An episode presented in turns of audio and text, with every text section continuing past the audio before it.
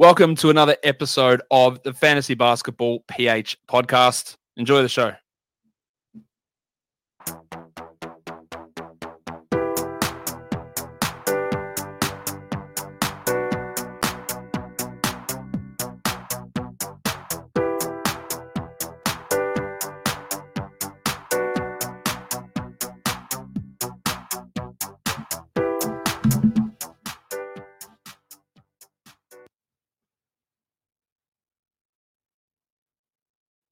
What is up mga papi? Happy, happy Saturday sa inyo lahat. Happy, happy weekend. Ayun mga paps, um, mag-quickie tayo ngayon. So hindi tayo magkakaroon ng ups and downs for today kasi nagawa na natin siya noong nakaraang araw. Kaya medyo iibahin natin yung uh, content natin. Siguro, uh, discuss natin kung ano-ano yung mga natutunan natin in the past games. No? Yan ang pinakamaganda eh. Uh, what we learned for today. And uh, later ipopost ko din to dun sa ating um, Kantots, di ba? Kantots. Sana naman tayo mga papi. So, i-validate natin kung ano yung mga natutunan natin in the past games for today and then couple of uh, yesterday then. And uh, again, this is your Fantasy Papi, Papi Roy, and welcome to Fantasy Basketball PH. So magla-live Q&A tayo ngayon mga papi. Medyo na-delay sa hindi ko na asikaso kanina kasi may tinatry akong setup eh. So I'm not sure if it's working. So trial na run to. Uh, nonetheless, uh, if you're joining us right now live, live tayo sa Kumu, sa YouTube at sa uh, ating FB page. So salamat. Uh, search nyo lang Fantasy Basketball PH, makikita nyo tayo. Makikita nyo dyan yung content natin. So shout out sa mga nanonood sa Kumu, uh, Rod19, Marinel, uh, shout out sa inyo. So if you have any questions and comments uh, in anything in, for fantasy basketball and even in NBA, uh, comment lang kayo. Uh, shoot lang kayo ng shoot ang tanong dyan. Okay?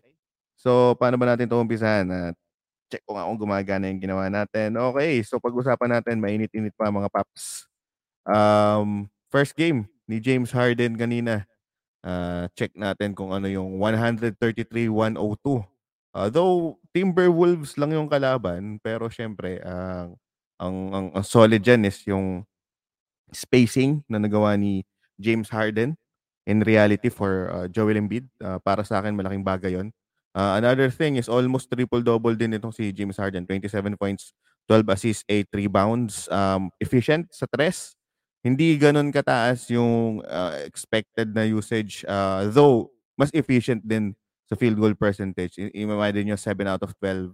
So, it's it's something na feeling natin magtitweak pa sa mga susunod na games. Mas tataas pa yung uh, number of shots taken nito ni James Harden for sure. Ang ang surprising dito is itong si Tyrese Maxey. Grabe no, sobrang bilis nitong batang 'to. Uh, ang lupit panoodin ng transition nila kanina ni uh, James Harden. Sobrang sipag. Uh, he actually uh, has the 28 points kanina, 4 steals, 2 assists, 2 rebounds. Sobrang efficient na 12 out of 16. Uh, in fantasy and even in reality, mahirap i-maintain yan So para sa akin, um, wag natin na-expect na laging uh, ganito ang makukuha score ni Tyrese Maxey. I think uh, in the upcoming games, we can see Tobias Harris na mas involved. Currently, 6 points lang siya eh. Sa unang laro nila. Tapos 9 attempts lang. So para sa akin, medyo mag uh, update uh, mag-upgrade pa yan. Based dun sa mga interviews ni Doc Rivers, ang ang plano niya would be um, mesh and mesh, mini, uh, depende kasi sa matchup, tapos depende dun sa uh, rotation sa flow. Meaning, kapag mainit si Harden or mainit si Embiid uh, or mainit si Maxi or mainit si Tobias, gagawa daw siya ng combination na usually per partner na hindi i-ensure niya na may maiiwan ng dalawa out of those uh, four core members. So, yun yung plan nila. Tapos feeling ko, laro, lalaroin na lang din yung minutes ni Ty Bull sa ni Danny Green given na sila yung top na uh, wing defenders nila. So, uh, with that said, uh, anong mangyayari ngayon dito? Uh, feeling ko safe pa rin yung value ni Maxi. Uh, feeling um, hindi lang ganito ka kalupit kasi medyo sobrang taas nito. Hindi natin masasabi pero ang expectation ko dito tataas pa yung usage ni James Harden and that that goes as well with Tobias Harris. So medyo kung may manliligaw sa inyo to buy high, pwede mong i-sell high itong si Tyrese Maxey. Um, nonetheless, ang na-confirm natin dito, never naman siya naging droppable. Pero na-confirm natin na meron pa rin siyang significant role dito sa rotation ng Sixers. Uh, safe pa rin yung value ni Embiid and ni Harden. Actually, mas naging efficient sila. Uh, this is also something na kailangan nating i-check kapag mas matitibay na yung kalaban ng Philadelphia 76ers.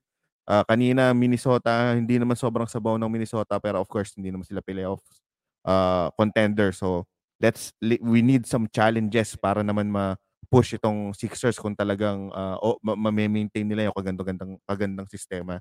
Uh, first thoughts para sa akin, um, okay naman feeling ko they look like a, a championship championship-ish caliber team.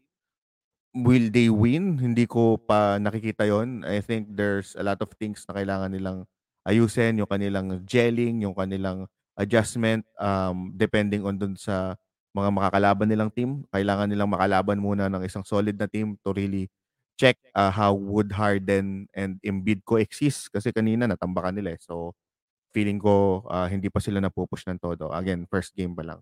So kayo mga paps, ano bang take nyo dito sa unang game ni Harden? Sa palagay nyo ba may may chance talaga silang mag-champion this season? Um, uh, palagay nyo ba nanalo ang Sixers sa trade? So comment nyo lang mga papi and let me know anong touch nyo dito. Uh, again, dun sa fantasy, feeling ko ang revelation talaga dito would be um, the roles and the value, especially with Tyrese Maxey and Tobias Harris.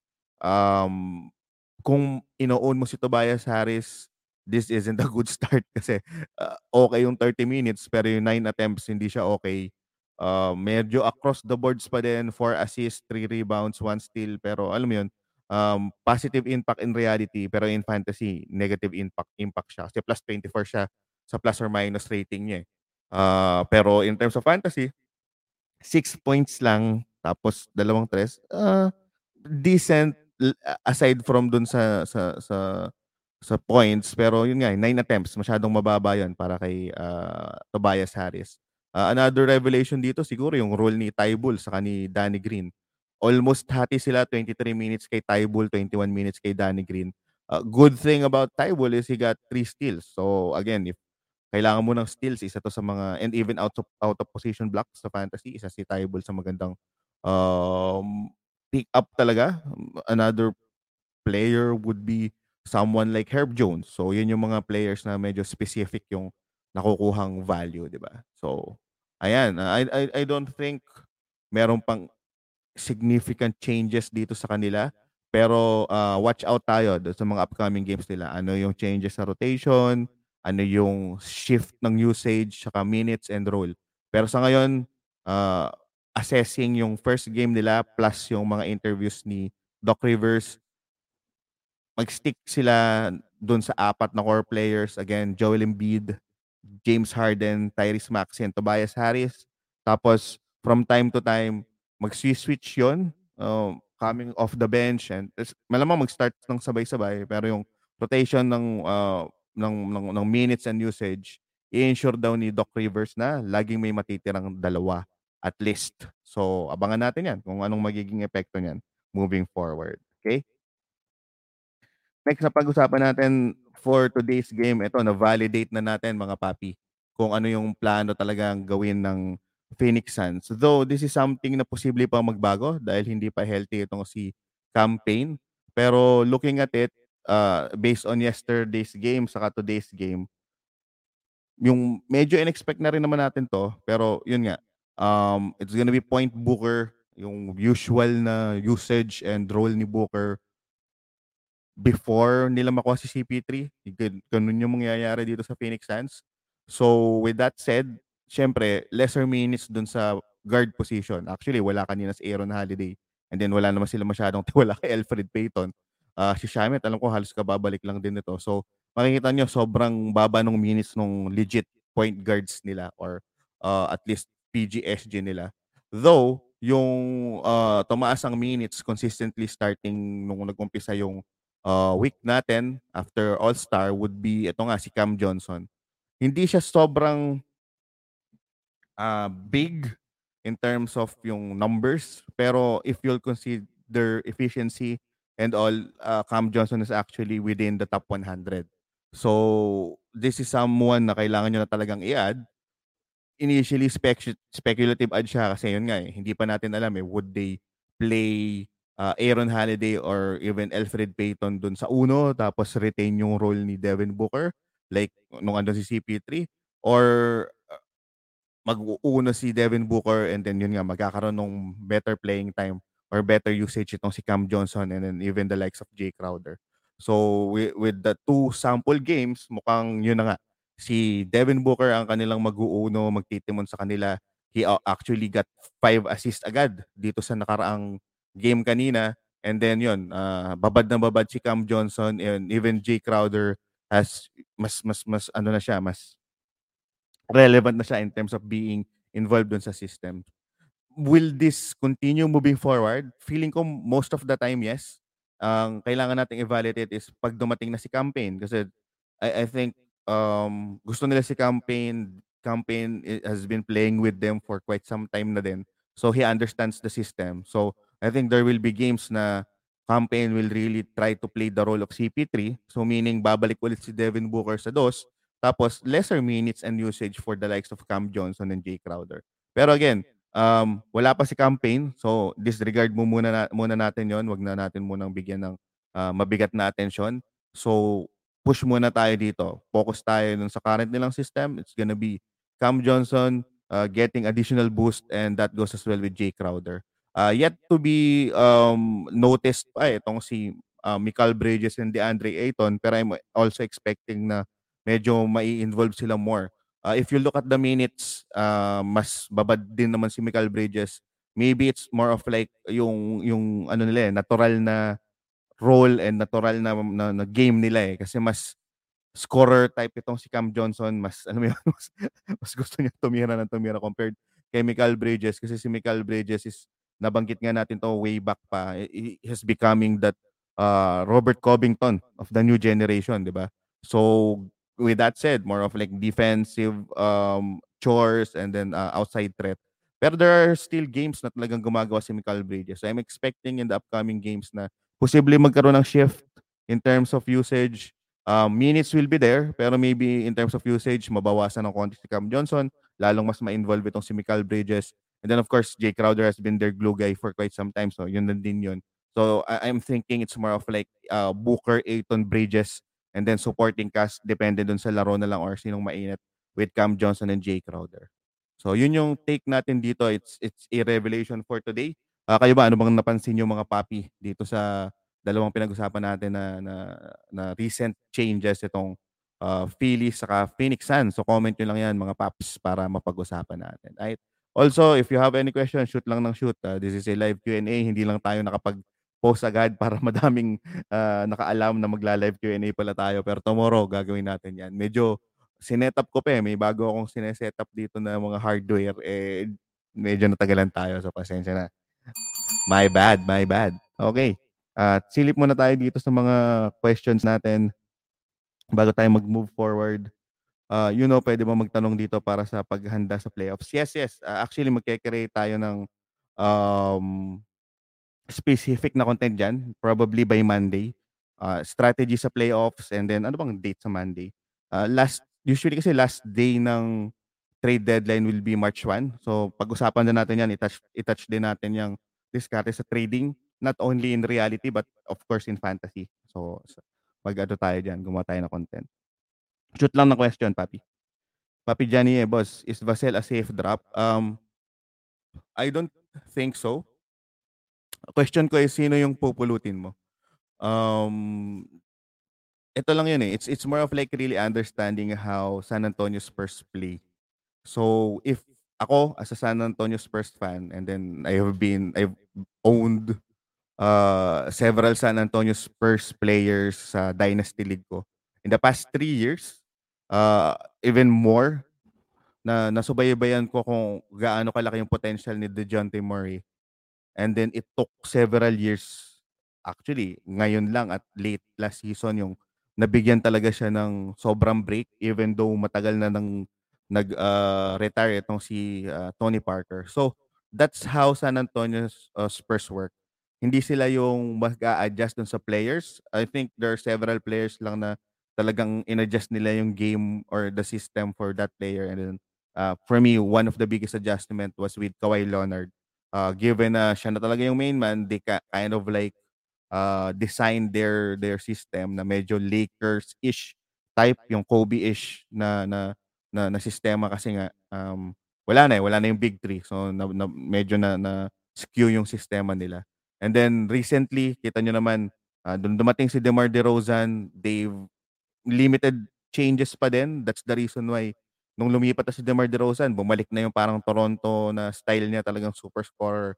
Pero nasa Spurs siya, he scores, yes, pero more of still in accordance to sa sistema wherein uh, it's a team play pagkatapos um, he plays like a, a, a point forward-ish type of a, of a role tapos hina-highlight din yung mga dine-develop din na youngsters. So um uh, what I'm trying to say here is we need to be, you know, uh, yung expectation natin wag masyadong malaki para kay Devin Basel. I'm, I'm pretty sure he's someone na hindi mo naman din draft uh, more of like na pulot sa FA, di ba? So, ang uh, main characteristic nung game ni Devin Vassell is steals and then um, snipes. Yun, sa ngayon, yun muna. Medyo bata pa yung career ni Devin Vassell. So, with that said, dahil ngayon lang siya na, I mean, bagong role para sa kanya yung maging starter and then hindi pa sa kanya nakafocus yung buong usage. So, I don't think he's an easy drop. It's more of like really understanding eh kung ano yung makukuha mo sa kanya and then if magme-mesh siya dun sa team mo. Uh, kanina, ano bang ginawa niya kanina? 12 points, 8 rebounds, 4 assists, 2 steals. Um, decent naman. Uh, 42 minutes, y- yun yung titingnan mo. Uh, if you look at uh, the minutes di- distribution ng San Antonio Spurs, 46, uh, 46 minutes, um, Keldon Johnson 41 minutes, Jakob Pertl, uh, DeJounte Mora 43, uh, Devin Vassell 42. So, yun pa lang, meron ka ng upside to, ano man, may wiggle room. Kaso, uh, it's gonna be a different answer if you're telling me na playoffs muna. Kasi kung playoffs muna, Paps, yon medyo pwede mo nga i-drop si um, Devin Vassell kung strategy to sa sa schedule or strategy yun sa kaya, kailangan mong stat. So, it's a different thing. Pero in general, I don't think na safe drop na si uh, Devin Vassell. Okay, so move muna tayo dun sa ating next na slide. Pag-usapan natin, uy, ang ating luxury stash na pinag-usapan na past few episodes, Dan Gafford, Danny Gafford. Isa to dun sa mga matatawag ko na na ano eh, na darling of the crowd pagdating sa fantasy.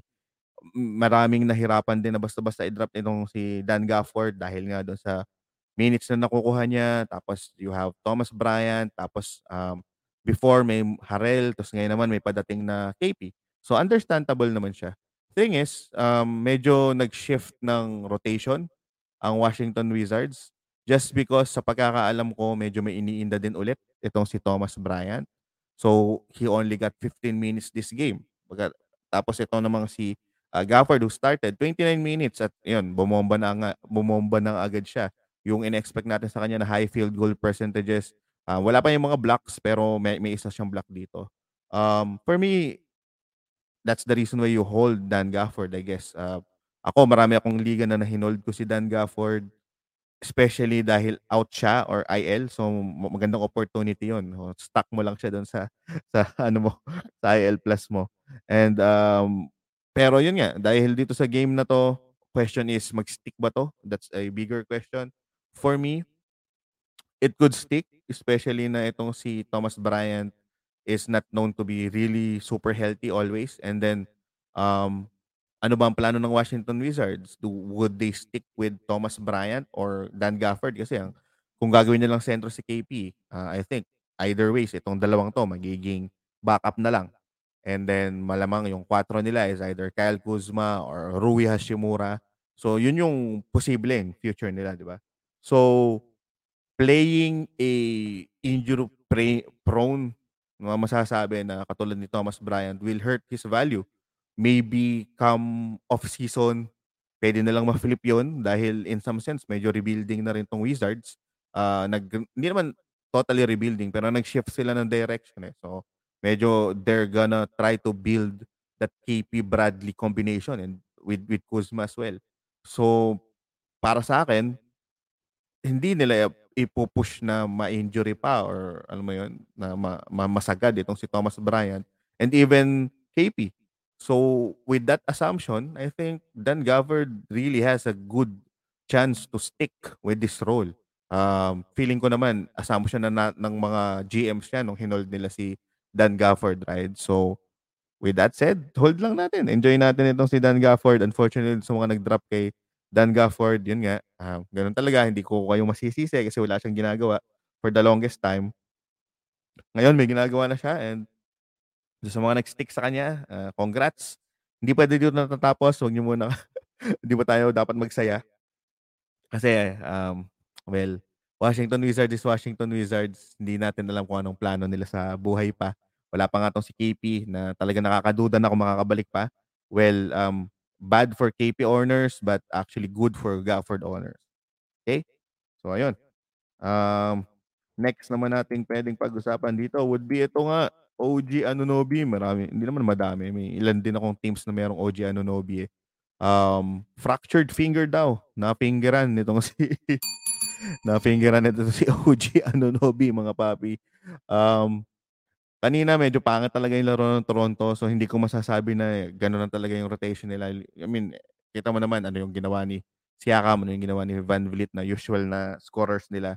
Uh, so I can't say na, uy, wala si OG, si Scotty Barnes talaga yung gagawa kasi naka 28 points siya. Sure, why not? Um, role-wise, usage-wise, malamang isa si Scotty Barnes sa, sa, sa, sa biggest winner dyan. Pero um, you have to also look at Chris Boucher and Tadiang. They both got 21 minutes each. Um, per minute eh. Yung, yung, yung, yung, yung game nila, yung stat nila is really fantasy friendly. So, in, in deep leagues or if wala ka talagang okay na player dyan na pwede mong i-flip, ako, I, I'm, I'm gonna be looking at Chris Boucher and Tad Young.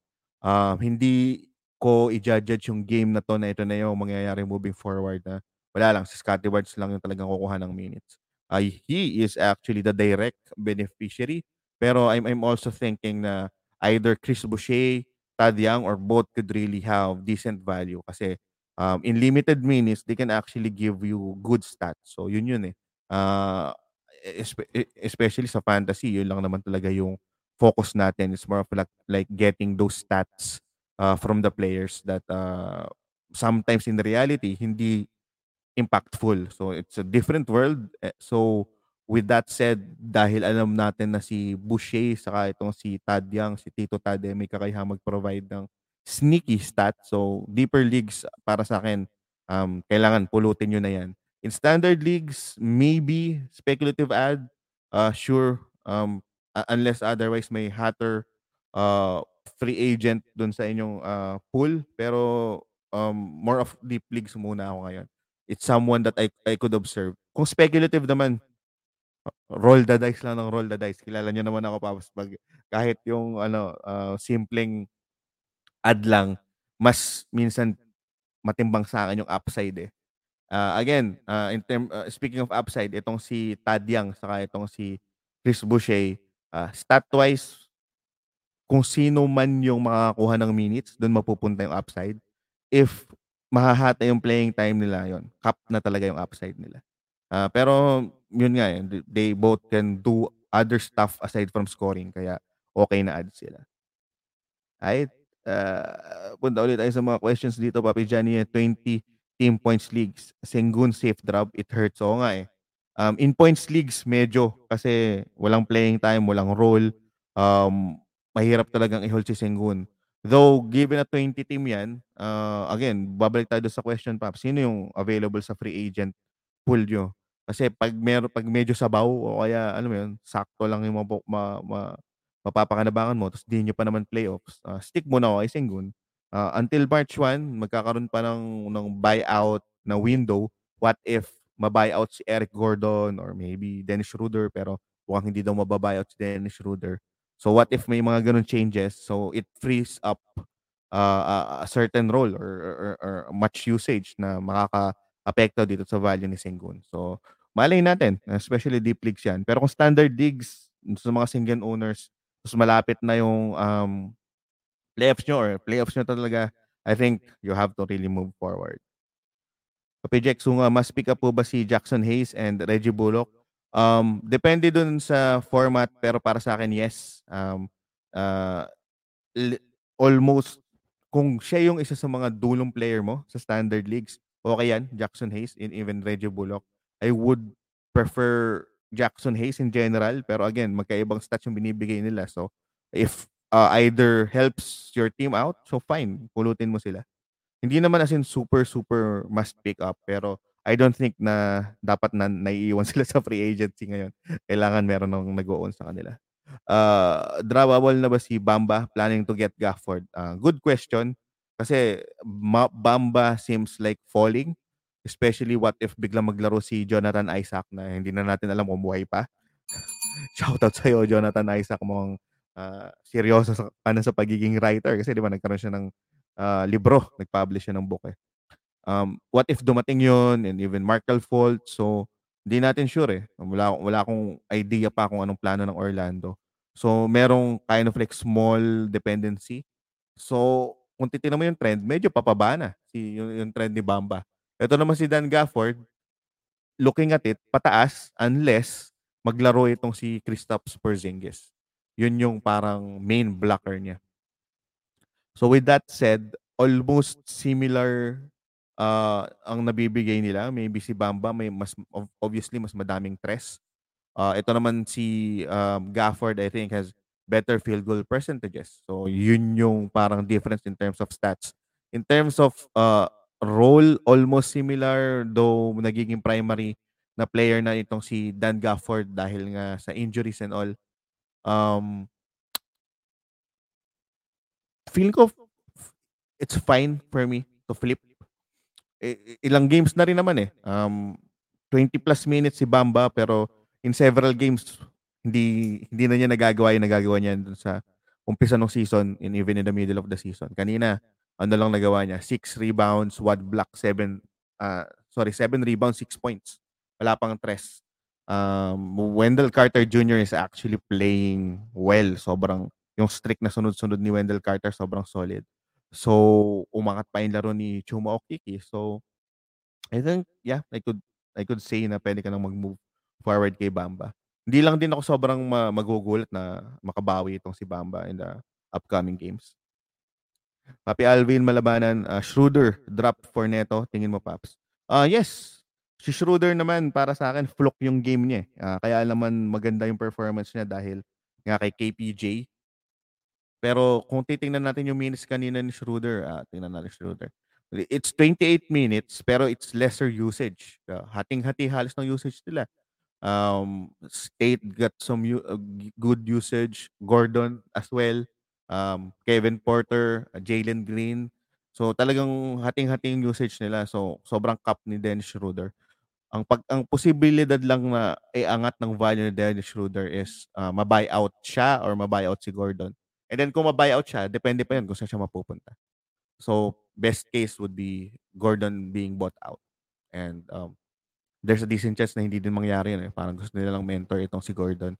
Ang, ang in-expect lang is, akala nila medyo malala yung injury ni Gordon sa hamstring. So, mukhang hindi siya ganun kalala. And it really skewed yung value nito ni Schroeder, ni Sengun, uh, ni na Kevin Martin, uh, even Garrison Matthews, saka si uh, Josh Christopher. So, GG uh, unfortunately. So I'd, I'd, I'd take Neto dito, papi. Uh, ano pong status ni Bledsoe? Stash ko siya sa injured list eh. Um, uh, there's lot of rumors na i, i siya, i-buyout siya. So buyout candidate, papi. Um, question is sino? So si si The Dragon napunta na sa sa Brooklyn Nets. So I'm assuming Mavs, Miami, yung mga possibility, Lakers maybe. So kung tatansyahin mo, wala masyadong significant na na role na makukuha. So dahil di ka na, kung unless may injured ka tapos nanghihinayang kang i-drop si Bledsoe, feeling ko hayaan mo lang sa dyan. Tingnan natin kung saan siya mapupunta. Pero hindi naman siya must stash for me. Especially, sobrang na-down na yung role niya eh. Na, nawala na ng ng image tong si si Bledsoe nasira na image niya coming from a very very strong early career sa Los Angeles Clippers, 'di ba? Sayang. Tapos ang ganda pa ng Phoenix Suns run niya. Um, hindi ko pala nalagay dito bago natin pag-usapan si Ijax na maganda yung performance kanina. Uh, pag-usapan muna natin si uh, RJ Barrett. Yun. RJ Barrett, mga papi. Solid yung game niya kanina. Kaso, na bad trip siya sa ino po siya bigla ni Tibbs, no? Kakaiba talaga mga diskarte ni Tibbs. Siyempre, kailangan, kailangan talagang iupo natin yung mga bata at mag-stick tayo sa mga medyo matatanda. Kakaiba ang mga galawan ni Tito Tibbs. Um, 40, ilan points si ano kanina si 46 points. Grabe 6 out of 11 3 points. He improved pero I doubt na mag-stick tong gantong uh, efficiency sa tres. That goes as well with free field goal percentage. Um turnovers lesser this is one of his good games. Will this stick depende kay Tibbs I guess pero ang sakit no 14 out of 22 free throws Um, efficiency has been the problem of RJ Barrett since rookie season niya.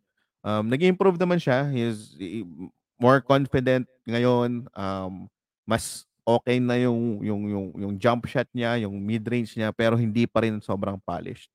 Um, I still think na he should be the face of the New York Knicks. Maybe silang dalawa ni Randall kung naniniwala pa sila kay Randall. Um, kaso wala namang silbi yung ating mga comments sa text dahil iba yung galawan ni ni Tibbs eh. Uh, ay, ay doon sa comment niya na bibigyan ng solid run yung uh, youngsters, uh, wala wala namang nangyari kanina, hindi naman din sobrang nabigyan. Well, si RJ Barrett nabigyan, pero yung other youngsters uh, quickly 17 minutes lang, Grimes 0 minutes, uh, Juice McBride 2 minutes. So uh, top in 13 minutes so mukhang uh, kinood time lang tayo nito ni Tibbs dun sa kanyang mga comments sa interview niya. Uh, pero ang masasabi ko lang dito, good to own RJ Barrett, not for every team. Kasi nga, he has good games, pero mo, most of the time he has inefficient games. Ang pinaka-solid para sa akin before is really getting those steals. Tapos yun nga eh, um, scorer din siya. Pero other than that, hindi pa siya polish sa tres, hindi pa siya polish sa free throw percentage and even field goal percentage. So watch out lang. Nonetheless, uh, looking at it, kailangan talaga nila um, makapasok man o hindi ang Knicks. I think kailangan talaga nilang bigyan ng bigger role itong si Barrett kasi um, he's the future of the Knicks. Eh. Feeling ko sobrang obvious na nun. Hindi pa lang ata nare-realize nitong New York Knicks. Okay? So, dito naman, pag-usapan natin yung isa sa mga revelation kanina na, well, um, uh, magandang pag-usapan would be itong si Isaiah Jackson. Siyempre, matagal nating inantay to mga papi. Sobrang tagal. yung iba na inip na, dinrap na, di ba? So, um, kita nyo naman, he actually started for the Indiana Pacers over Goga Bidadse. Uh, maybe injured pa to si Goga kasi one minute lang eh. Hindi ko na na double check. Pero this is something that he can do. He, he actually provided 17 points, 5 big blocks, 6 rebounds, 5 out of 7 field goal percentage in just 23 minutes. 'di ba? So that's one revelation. That's why you stick with uh, that upside of Isaiah Jackson. Pero with that said, O'Shea Brissett got 37 minutes. So ibig sabihin, nasa rotation pa rin si Brissett. Uh, Brissett. Brissett, 'di ba? That goes as well with Jalen Smith with who had what 29 minutes. So yun talaga yung nilalaro nila. Ang, ang, ang, ang pinaka gray area nila ngayon is paano pag 100% healthy na si Goga at paano pag bumalik na si Miles Turner. So yun yung makaka-impact sa kanila. Pero with the start of Isaiah Jackson, with this performance in just 23 minutes, well, para sa akin, um, kailangan talaga nilang bigyan ng, ng pagkakataon to. I think matalino naman itong si si Rick Carlisle para hindi hindi mo, hindi niya ma-recognize yung potential ng bata na to. Actually, O'Shea Brissett, despite that uh, 10 points, 15 rebounds with 2 steals and 2 blocks, medyo hindi siya nakatulong dun sa defensive flow ng Pacers kanina is minus 13 dun sa laro niya kanina. So, if uh, they're studying how it works, tingnan natin kung if they want to develop O'Shea or he's actually getting that minutes kasi marami pang injured. Uh, another uh, player that should be um, recognized here would be Malcolm Brogdon. Naglaro na ulit si Papi Malcolm Brogdon. Um, did it impact Tyrese Halliburton? I don't think so. 11 assists, siya pa rin yung nagtitimon. Pero let's check the next game siguro. Kasi either ways, Malcolm Brogdon needs to adjust his game to be that off-guard uh, role play that off-guard role. Almost similar dun sa box na, na role niya. Uh, so, what does that mean? Ibig sabihin, lesser um, counting stats for Malcolm Brogdon. But uh, babalik siya dun sa dati niyang uh, type of stats which which is um, efficiency driven. So nung nasa Milwaukee Bucks siya, driven talaga yung ng efficiency yung value niya. So let's see. It's something na pwede nating i-check. Um, again, Rick Carlisle is a guard uh, heavy um, system coach. So tingnan natin if these two guards can coexist. Um, that goes as well with Buddy Hield. For me, question pa sa akin if they will stick with Buddy Hield I think he's a sell high, especially na kita mo naman 5 assists, um 7 rebounds, 29 points, uh, 5 out of 9 tres. Yung tres fine, scoring fine, uh, steals fine, pero yung assist, um rebounds, he's not known for that. So I I'm I'm taking this as kind of like a flukish stat. Uh, if ito talaga yung game niya ngayon, then fine, okay yun. Pero based on history, medyo hindi to um, replicable or mahirap i-sustain pa. Let's see, let's see. Hindi pa healthy ng buo ang, ang Pacers. Naglalaro na, nagpa-practice na si TJ Warren. So what if he plays na? So magkakaroon pa rin ng impact yon. Uh, pero ang focus natin dito mga papi, IJ, sa wakas, it paid off yung pag-stash sa kanya. Kailan kaya si Sengun? Yun yung. yun ang tanong ng, ng mas madami. Um, again, pag playoffs na kayo, nako mga papi, kailangan nyo ng mag-move forward unfortunately. Punta na tayo sa mga questions natin. At ko may mga questions pa ba dito. I think meron pa mga questions dito eh. Uh, Jeremy Lamb, thoughts sir, mas okay bang status ni Cody Martin kaysa kay Jeremy Lamb ngayon? Si PJ Wash kasi nasa akin din. Parang iwas ko two players isang team. Then parehas off, off the bench pa sila. So ako naman, personally, wala akong problema doon sa um, at least two to three players sa isang team. Uh, unless sobrang pangit ng schedule niya, especially sa playoffs. So yun, magigets ko yung diskarte na yan. Pero um, si Jeremy, Jeremy Lamb kasi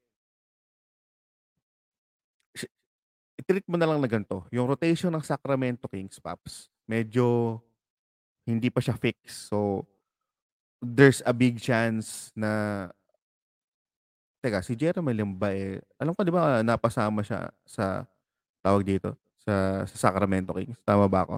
Alam ko na, tama, nasa Sacramento Kings nga siya.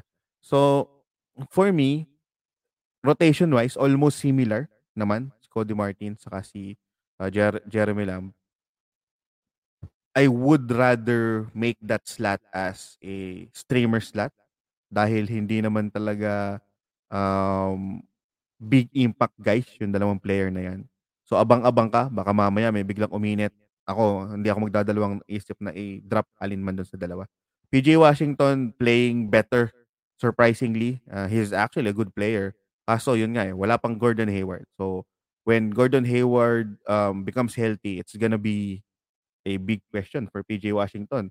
Uh, totally bang ang maiimpactan itong si uh, Tsunami Papi? Talaga bang mawawalan siya ng playing time? Kasi she, he's, he's the odd man out. Uh, PJ Washington is a good player. He can play both 4 and 5. Mason Plumlee is playing better. Um, Harrell is playing better. So, ano gagawin natin? Alam ka namang mabawasan ng, ng minutes ni Miles Bridges, di ba? So, yun. Tingnan natin. Um, maybe they, if they are really gunning for the playoffs, at uh, sure na yan. Uh, hindi nila pilitin si Gordon Hayward. So, good news para kay uh, PJ Washington. Pero, yun nga. Just to answer this one, I think it's better na streaming slot, uh, streaming spot sila. Hindi hindi masyadong malaking impact yung dalawa, Paps. Eh. Papi Alvin Malabanan, 12-team league, neto add, Schroeder drop. Your thoughts, Paps? Yep, I, I agree on that. Medyo na-discuss na natin yan kanina, di ba? Yun bang season move limit kasali ang playoffs? Meron lang kaming 60 season moves. Halos naubos ko na. Yep, uh, kasali yan. Uh, buong season kasama yung playoffs. Pero, um, it can be bypassed. Kausapin mo yung commish mo. Yun yung magandang sumagot talaga kasi siya yung hahatol eh. So double check um and then balance mo lagi yung mas mas maganda na, na mas ma-save mo yung mga moves for the playoffs.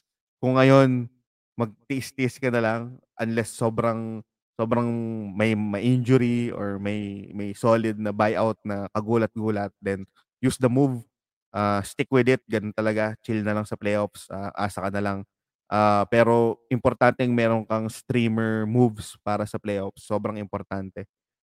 Ma- kayang talunin ng madaming moves yung team na walang zero moves unless sobrang pangit ng team nung isang uh, ano nung mga players niya pala. Pabe Frederico Maranan, uh, Ijax or Jalen Smith, gonna go with I, I, Isaiah Jackson. Yung lesser minutes na Isaiah Jackson actually equates for Jalen Smith eh. So, what more if bigyan pa ng malaking minutes itong si Isaiah Jackson. Also, si Jalen Smith, uh, mukhang double-double lang threat. Uh, ang, ang threat niya, uh, I don't see him getting as much blocks na katulad na binibigyan ni Isaiah Jackson. So, I'm gonna go with Isaiah Jackson. Papi Christian si Paps, anong gagawin namin? Bigla din active yung commission namin sa Anime All-Star. Mag-playoffs na, di, hindi pa nagpaparamdam alam ko, kasali din ako dito eh. Actually, hindi na nga niya din naasikaso yung if merong pat, di ba? Kung meron pa, meron pa tayong price o hindi. Hindi ko na rin masyado ginagalaw yun, Paps eh. Kasi parang tendrit ko na lang siya na wala lang, for fun lang. So, wala. Ganun talaga. Um, dahil hindi naman din natin siya kilala, I'm, I'm not sure if kilala mo siya personally, uh, laruin mo na lang. Uh, siguro, ang pinakamaganda niyan is makakuha ka na lang ng okay na records after this season. Pero yung mga jackpot, um, if nakapag-agree kayo, dun kasi sa nasalihan kong liga sa kanya, wala, hindi siya naningil, tapos hindi niya diniscuss ng maayos yung uh, pat money. So I guess, uh, i-assume na lang namin na walang pat money, more of like uh, for the record na lang and then maybe bragging rights. So yun yung, i- yung case nyo. Kung nakapagbayadan kayo, tapos may plano, uh, kailangan nyo kontakin siya. If not, um, if hindi naman nakuha yung pera, then hayaan nyo na lang. Yan talaga. Um, if nakuha yung pera, yun ang malaking problema. So, i-post nyo yan dun sa group kung nagkaroon ng ganyang issue. And then, uh, hindi naman namin directly kayo matutulungan. It's more of like making the whole group aware uh, dun sa mga nag-fantasy basketball sa Pinas. So, un- it's an unfortunate case, Paps, pero yun, it happens talaga. Um, thoughts on Dame if he's okay to drop now? I think yes, especially kung uh, malapit na yung uh, fantasy playoffs nyo, hold lang siya kapag healthy lahat ng player mo tapos may IL plus IL ka. So alam mo yun, it, it won't hurt naman. Malay mo, biglang bumalik, di ba? Pero kung malapit na yung playoffs nyo tapos uh, wala kang IL, IL plus, I think wala. We, we have to move forward. There's a chance daw na maglaro ulit si Dame. Um, wala pa ako nakukuhang sobrang solid na na na, na research na, na information diyan. Pero um, wala, Paps. If, if it's about playoffs and then kailangan mong manalo, uh, unfortunately, yes. Kailangan, uh, mukhang drop na siya. Keep pa ba si Anunobi, Jaden McDaniels? Um, Anunobi, not a good, not a good look actually kay OG Anunobi.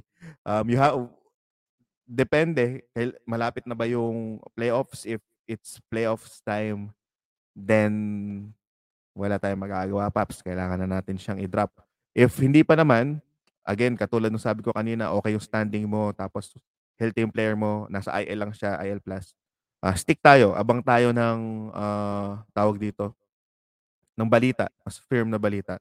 Pero yun, unfortunately, it's it's not looking good for OG Anunoby. Um, may mga nakakabalik agad doon sa ganyang issue ng concerns. Ang weird lang talaga ng Toronto ngayon lang na na nabanggit to. Pero um yun, eh, I guess it's about checking kung and weighing kung ano yung magiging epekto nung, nung pag-hold mo kay Ananobi doon sa team mo and doon sa playoff schedule nyo. If sa palagay mo hindi mo na maihintay, para sa akin wala it's it's a it's a big man decision talaga. um kung mahihintay mo pa fine pero I'm leaning on it's not looking good. Uh, Jaden McDaniels here's the thing with Minnesota Timberwolves. Uh, they have very good forward with Jaden McDaniels and Jared Vanderbilt. Future-wise, in terms of upside, definitely Jaden McDaniels uh, because of his uh, offensive threat and then his uh, defensive capability. Um, Jared Vanderbilt is a dog. Uh, he's a good rebounder. He knows how to defend. Pero yun yung limitation niya. Ngayon, Finch has been bragging about Jaden McDaniels. Pero unfortunately, there are several instances na dahil bata pa nga to si Jaden McDaniels. Hindi naman sobrang tanda ni Vanderbilt. Pero dahil mas raw itong si Jaden McDaniels, you have to adjust kasi offensive-minded coach siya. Eh. pero hindi ka mananalo ng puro opensa lang unless magko-commit ka doon like how uh, the Rockets and the Suns committed doon kay Mike D'Antoni uh, system, right? So with that said, kinakailangan na talaga mag-adjust. So that's the reason why merong weeks na sobrang solid ng minutes and performances ni Jared Vanderbilt kasi it's working eh. So he's that's that's how he coach. So it means na um, he's not in 12 team leagues probably not a must hold for me. In deeper leagues, definitely a must hold. Um, pero uh, bakit mo siya ka ino-own? Is it because of his blocks? Is it because of the recent emergence na may stress, decent points, and defensive stats? Kasi if it's about the defensive stats, then despite the the poor performances na konti lang yung points, then you have to stick with him kasi nabibigay niya or posible niya mabigay yung defensive stats. But if it's about points and everything, then it's gonna depend on the role and then usage, di ba? And he's a low usage player. Ang taas nung percentages na ng mga nakarang week which is unsustainable. So, yun, sobrang hindi siya must para sa akin. Good to have lang kasi nga may upside siya. Uh, especially down the line, malay natin. Um, ma- kasi hindi din okay yung performances ni Anthony Edwards eh, which is speaking of Anthony Edwards is a, one of the uh, must uh, buy low player this uh, week. So, ang sagot ko dyan, Paps, uh, I think if it's 12-team league, hindi siya must hold. It's all always dumedepende tayo kung anong available eh. So, if you're dropping somebody, you have to add somebody, right? So, kung okay yung ang pinoproblema mo lang, uy, oh, na, may nag-drop ng Isaiah Jackson. Sino bang pupulitin ko dito? Eh, Jaden McDaniels lang. So, kung ganun yung sitwasyon mo, I'm gonna go with Isaiah Jackson. Kasi, um, ano yung best case scenario ni Isaiah Jackson versus yung best case scenario ni Jaden McDaniels? Jaden McDaniels' best case scenario is getting that 30 minutes-ish na minute. Pero sobrang cap ng upside niya dahil low usage siya. So, pinaka best case scenario niyan, ma-maintain niya yung two blocks, which is hard, one steal, two snipes. Tapos, mga 10 points-ish, 12 points, consistently. Para sa akin, yun na yung pinaka-upside ni Jaden McDaniels. Kasi ang daming scorer at ang daming role players ng Minnesota. On the other hand, someone like Isaiah Jackson, um, ang best case scenario niya, kapag hindi na naglaro si Miles Turner, tapos labas ang minutes niya, sobrang solid, di ba? Kasi ngayon, limited minutes, okay na siya. So, if you weigh yung difference ng dalawa, kitang-kita yung yung pagkakaiba. And again, depende din yun dun sa mesh niya dun sa team mo. So, yun, uh, para sa akin, not a must hold in, in, in shallower leagues. In deep leagues, definitely worth, worth, worth the shot. Uh, sino po ba? Yun, na may mga umangat pala. Thoughts po sa lineup ng Philly. Meron po bang pwedeng kunin when they have Harden, Embiid, Harris, Maxi? Available si Danny Green, Shake Milton, Niang, Korkmaz. Sino kayang pwedeng player? In standards, wala. Halos. Um, it's gonna be a, a um, up and down uh, skirmish type of rotation dahil kinakapa nila eh. They want to win. So definitely, hindi, hindi malalayo dun sa core players na nabanggit ko kanina. Though yung mga supporting cast nila, if you need a defensive-ish 3 point 3 and D player, maybe Danny Green pero in deep leagues lang. Um, knock on the wood, doon lang magkakabayo lang itong sina Shake Milton, Niang, and Korkmaz kapag may na-injury. So, um, I don't think they'll have a, a, a they'll have an uptick sa role. So, stick lang doon sa core players and then mishmash lang yung uh, mga rotation players. So, I, feeling ko wala tayong makukuha sa Philly Pops. Ang, ang maganda kay Philly is they're nagiging up, up tempo yung kanilang laro. So, good thing, especially for fantasy. Pag sino top 3 sa watchlist mo post All-Star break? Top 3? Uh, ah, top 3 na na nasa free agent ba to? O top 3 na in general, even owned? Kasi yung, yung mga nasa free agent, umangat na yung isa, itong si si Dan Gafford na, na drop na rin, Isaiah Jackson syempre. Rishan Holmes na madaming nag-drop. Um, sobrang long shot nito pero what if ma-buyout siya tapos may baka kuhang iba like for example Dallas or sino mo nangangailangan na center. Which is, again, super long shot. Um, so pero na, na, minomonitor ko din dyan. Uh, Pokusevski, pero habang tumatagal, parang medyo alanganin na yung magiging value ni Pokusevski. Okeke, umangat na. Uh, nasa monitoring list ko si Okeke pero eh, nung bago pa mag All-Star, binabanggit ko na yan, di ba? So ngayon, lalo na kung hindi nababalik si Isaac, feeling ko mabibigyan siya ng playing time kasi either Ross or Gary Harris gets bought, bought out. So, uptick for sure in minutes. Of course, Alperen Singun, pero yun nga, um, unfortunately, hindi na trade si, si Wood. Tapos, uh, hindi pa natin alam kung sino mababuyout. Si Schroeder ba, si Gordon. Pero either way, may mabuyout doon sa isa. Magka, uh, additional ano yun, uh, opportunity for Singun kahit na center siya. Kasi it's more of really, ano mo yun, adjusting doon sa rotation. Eh. Ah, sino pa ba yung pwede nating i-watch out dito? Siguro yun lang. Maglalabas tayo ng content, hindi ko pa nare-review ulit, pero yun yung parang on top of my mind na tinitingnan ko. Um, Shea is a tricky one. Uh, hindi ko sure kung mag anong mangyayari. Dire-diretso na ba to? Kasi feeling ko isang mabalita lang na may ma- nasugok kahit anong kahit anong mabalita dito kay Shay there's there's a big big chance na iuupo yan. So I'm still torn. Uh, kasi I'm a, a SGA fan. Uh, dinraft ko nga sa dynasty ko yan. Fan na fan ako ni SGA kasi sobrang smooth niya paps. Pag pinanood niyo si SGA sobrang chill lang. Tapos smooth tapos hindi sobrang yabang. So feeling ko is, is, is, is very good player na undervalued and under the radar which is dropping 30 points in given night sa tapos nadala pa niya yung yung OKC na decently um, despite losing pero pansin niyo even last season dumidikit sila eh. So yun ang gusto ko eh. Hindi pa buo yung core nila, dumidikit na sila. So they have a good coach, they have a good organization and uh, again, SG is a good player. So turn ako kasi deep inside me umaasa ko na oy sana tapusin mo yung season. Pero dahil dun sa diskarte ng uh, OKC, it also gives me that question na, uy, sell high ko na kaya to. Feeling gusto ko, feeling ko gusto kong i-sell high si, si Shea eh. Ang talagang nagiging, ang, ang, ang kinakapitan na lang natin mga papi is, binayada na, nabayada na si SJ na okay na yung contract niya. Feeling ko naman hindi basta tat itatapon ng OKC yun nang hindi napapakinabangan, di ba? They, they really need to to polish SJ's game. Um, what happens next? Uh, mabubuo yung core mo. How about the rotation? How about the roles? Um, you have a very good rookie with Giddy na ganun yung type of play. And then you have this uh, core player na parang magiging star mo na of the future na SGA.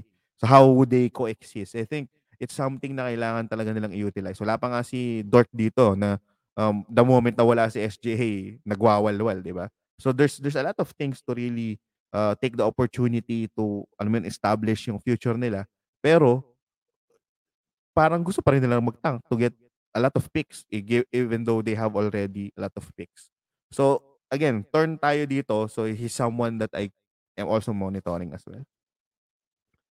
Kaya Trayman, uh, maganda yan kapag biglang inupo, Trayman talaga. Ngayon gumagawa niya.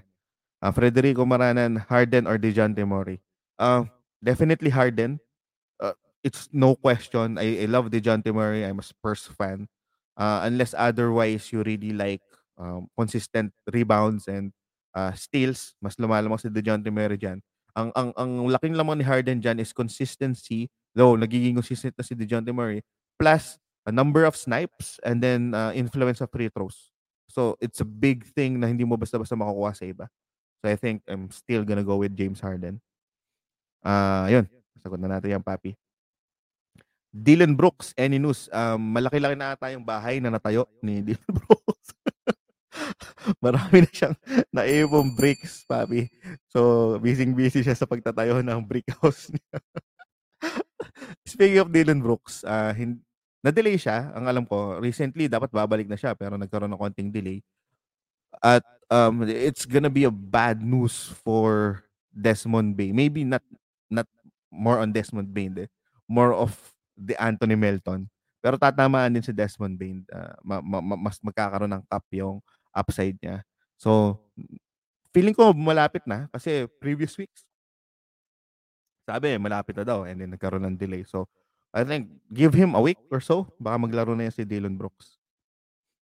Memphis loves the dude. So, despite na hindi natin siya masyado gusto, Wala tayong magagawa. Gusto siya ng Memphis eh. Uh, thoughts on Monte Morris, uh, low upside, efficient guard. Fantasy-wise, um, yun, low upside. Uh, not a must own, pero he's actually helping you because he's not hurting you. So, yun yung thoughts ko dyan kay Monte Morris. Um, okay si player, sir, sa watch out. Yun. Roby, Teo Malidon, again, dun sa mahaba kong spill kanina, it's gonna depend on SGA. So the moment na wala si SGA and then maybe mabuyout si Derek Favors, then fine. Isaiah Roby, Teo Malidon, tested na yan last season. Sila yung gumawa eh. Pero, yun, um, it's still a question. Super, super question pa rin. Um, hoping, uh, unfortunately, I'm, I'm still torn pero mas hoping ako na ma-finish ni SGA yung ano niya, yung season na to. Kailangan naman nila sigurong mag-ano na, no? Laro-laro, magaganda na yung players nila. Eh. Um, ayun, Papi Gil Maliksi. May emoticon dyan. Paps, maraming salamat. Laking tulong. Sana manalo. Oo nga, Paps. Sana manalo. Sana manalo tayo lahat. And then, dahil mag-umpisa na yung um, playoffs starting next week, I'm gonna try to really do at least 30 minutes daily na na na pag-a-analyze para makatulong sa inyo mga papi. And then uh, hoping na d- depende na lang kasi I'm, I'm trying to organize yung yung page natin and yung content natin. Um, let's see kung magagawa ko pa mag-live sa page. If not, I'm always gonna be live at uh, Kumu. So siya yung nagiging ano natin ngayon main eh, kasi um, meron tayong nakakausap ng mga tie-ups dyan and associations. So tingnan natin mga papi. Pero yun lang ang mapapromise ko sa inyo. At least 30 minutes gagawan ko ng paraan na magkaroon tayo ng live starting this Monday. Kasi yung isa kong liga, umpisa na yung playoff. So I think some of other leagues are also uh, entering their quarterfinals. Kaya magandang uh, maglabas na tayo ng content. Ayun, Papi, napag-usapan natin yan, Gafford. Sige, add mo na. Kung meron nag-drop kay Gafford, uh, time na para i-add siya. Kaya, um, yung mga nag-stash sa kanya, nakangiti ngayon. Okay, I guess that's it for today. Medyo uh, maikli lang kasi na-cover na natin yung ups and downs. Tomorrow, pag-usapan natin yung strategy um, for the upcoming weeks and then uh, dagdag pa natin yung yun, let's talk about trades and then let's review your ano, your your your um settings. Doub- uh, double check your trade deadline. It's gonna be weird kasi pwede bang mag-trade deadline technically?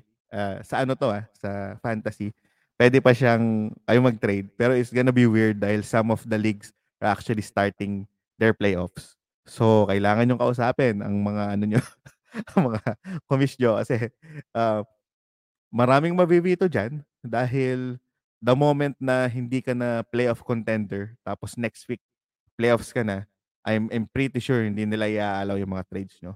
And it's gonna be something na pwede nyong questionin dahil, eh kung ganun pala, bakit nyo pa in-extend tong trade deadline? Di ba? Parang ganun.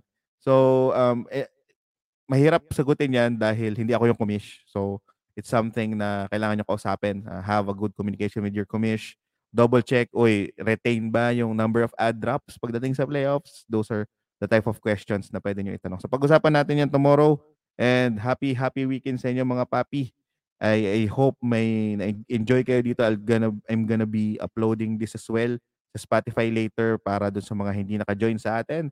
And ayun, maraming maraming salamat mga papi. Tulog na muna tayo. Meme na. Bye-bye.